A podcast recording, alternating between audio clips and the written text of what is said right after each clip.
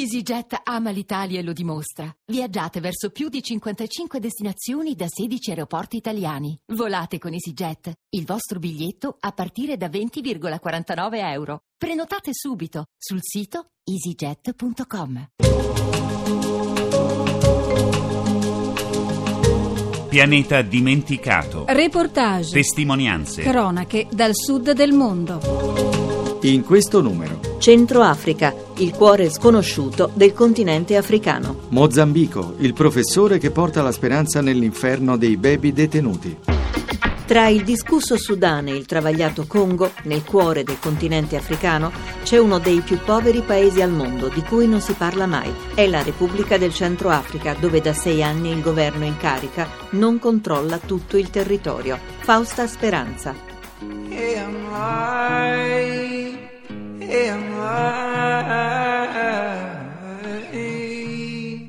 Uno Stato senza sbocco sul mare che ha ottenuto l'indipendenza dalla Francia nel 1960 per dare il via a 30 anni di governo militare. Nel 1993 il primo governo civile, che sopravvive esattamente 10 anni.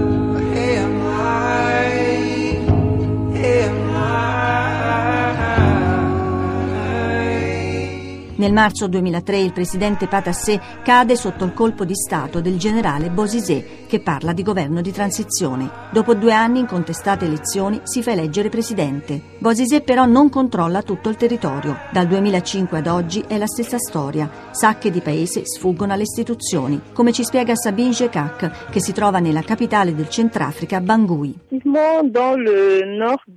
Effettivamente, nel nord-est e su est e nord del paese c'è una debolissima presenza istituzionale. Noi lavoriamo in una prefettura che si chiama Ombomo, per esempio, e c'è una presenza davvero molto scarsa a tutti i livelli, a livello della scolarizzazione, della sanità, dei servizi di base.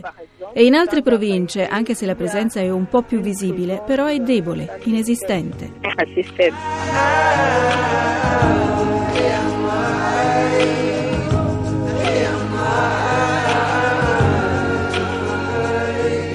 Il Centrafrica è al 171 posto su 177 tra i paesi a più basso indice di sviluppo umano. È veramente, come dice l'indice di sviluppo internazionale, che pone il Centrafrica quasi allo stesso livello di povertà della Somalia. Ma la realtà è molto particolare. Con il conflitto che c'è stato nel passato recente e la presenza del movimento ribelle in alcune province, c'è anche uno stallo che impedisce la ricostruzione.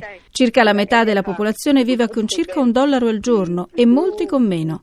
Dunque, se parliamo di alimentazione, per esempio, non è affatto diversificata. La gente è veramente povera. Vraiment, vraiment extrêmement pauvre.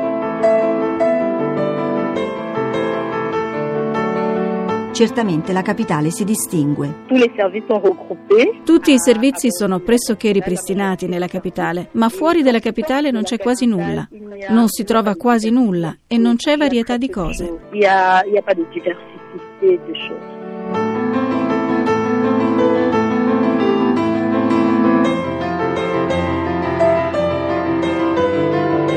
Nel paese dove l'aspettativa di vita è di 40 anni, la situazione dei minori è drammatica. I bambini non sono scolarizzati. In alcune regioni non ci sono centri sanitari efficienti e non si arriva neanche a sapere quanti sono i minori in queste regioni.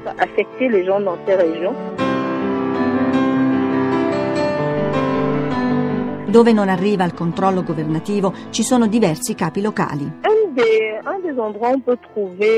Uno dei più grandi problemi che io vedo ogni giorno è che tutto dipende da che provincia sei. Tutto è diverso a seconda di dove sei. Ci sono province in cui le scuole non funzionano da anni perché non ci sono insegnanti e non c'è una via, non c'è proprio possibilità che i bambini si spostino altrove per andare a scuola. In altre vedi gli effetti del conflitto perché senti che non c'è stata una costruzione reale a livello sociale, oltre che fisico. Ti rendi conto che non ci sono giovani che in qualche modo pongano le basi per un loro avvenire. E anche spostare qualunque merce da un posto all'altro è veramente difficile, veramente. Ci sono regioni come il sud-est dove ci sono incidenti mortali tutti i giorni a causa delle pessime condizioni delle vie. Penso che è tutto un insieme di effetti del conflitto.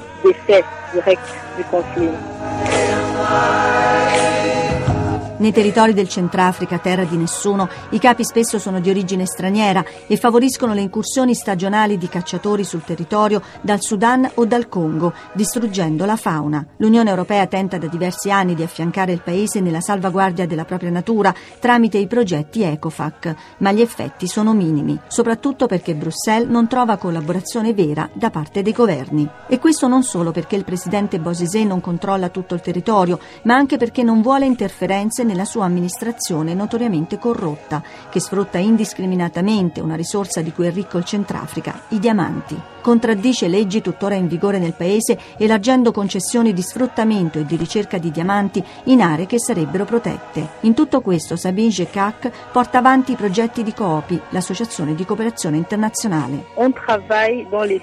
Lavoriamo nel campo della scolarizzazione. Cerchiamo di seguire progetti educativi, ma cominciando con il cercare di ricostruire le scuole. Diamo il nostro contributo formando il personale per l'insegnamento. Cerchiamo di fornire materiale scolastico. Facciamo programmi di sensibilizzazione e sviluppo sociale per i bambini nelle zone più segnate dal conflitto.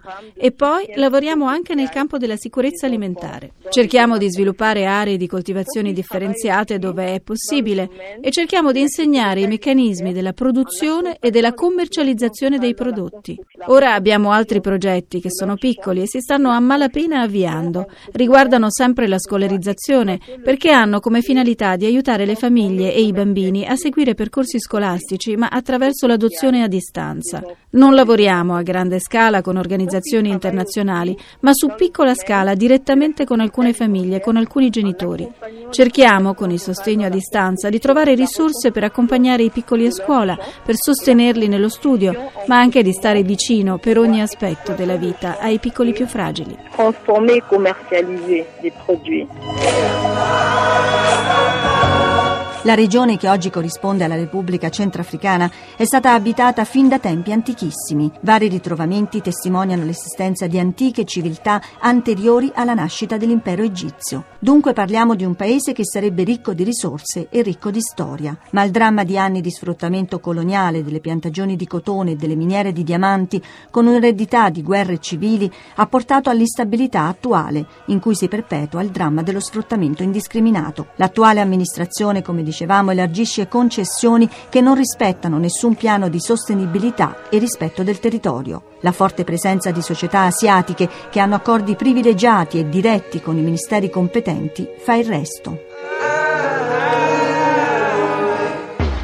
In Mozambico per l'estrema fatiscenza delle strutture e per la totale mancanza di assistenza sanitaria, la condizione dei detenuti e in particolare dei minorenni è a dir poco infernale. Da Maputo Paola Rolletta.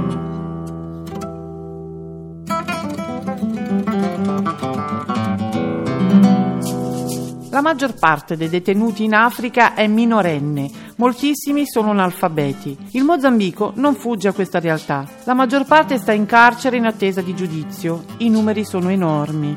Le condizioni di vita sono tremende nelle prigioni, fatiscenti, molte ancora dell'epoca coloniale. È un'altra delle emergenze africane. Marco Bartoli è professore di storia in Italia.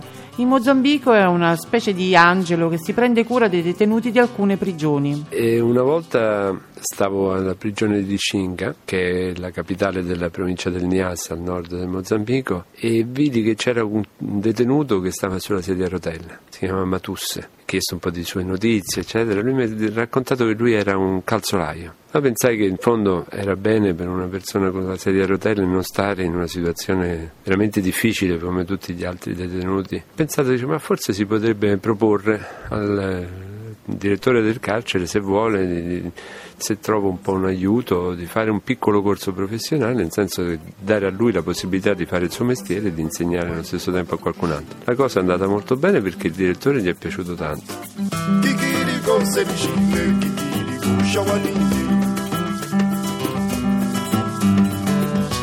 Bartoli è della comunità di Sant'Egidio, che ha un rapporto storico con il paese per via dell'accordo di pace firmato nel 92.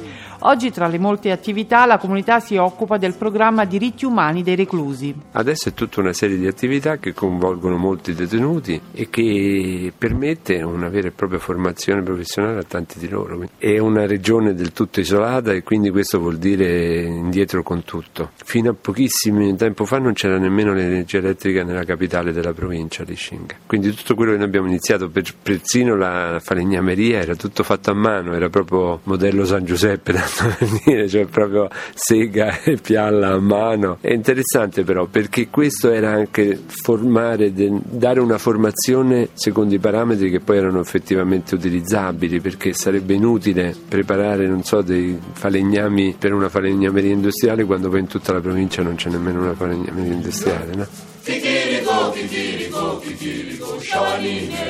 Tornare alla libertà con un mestiere ha tutto un altro sapore, è il sapore del riscatto.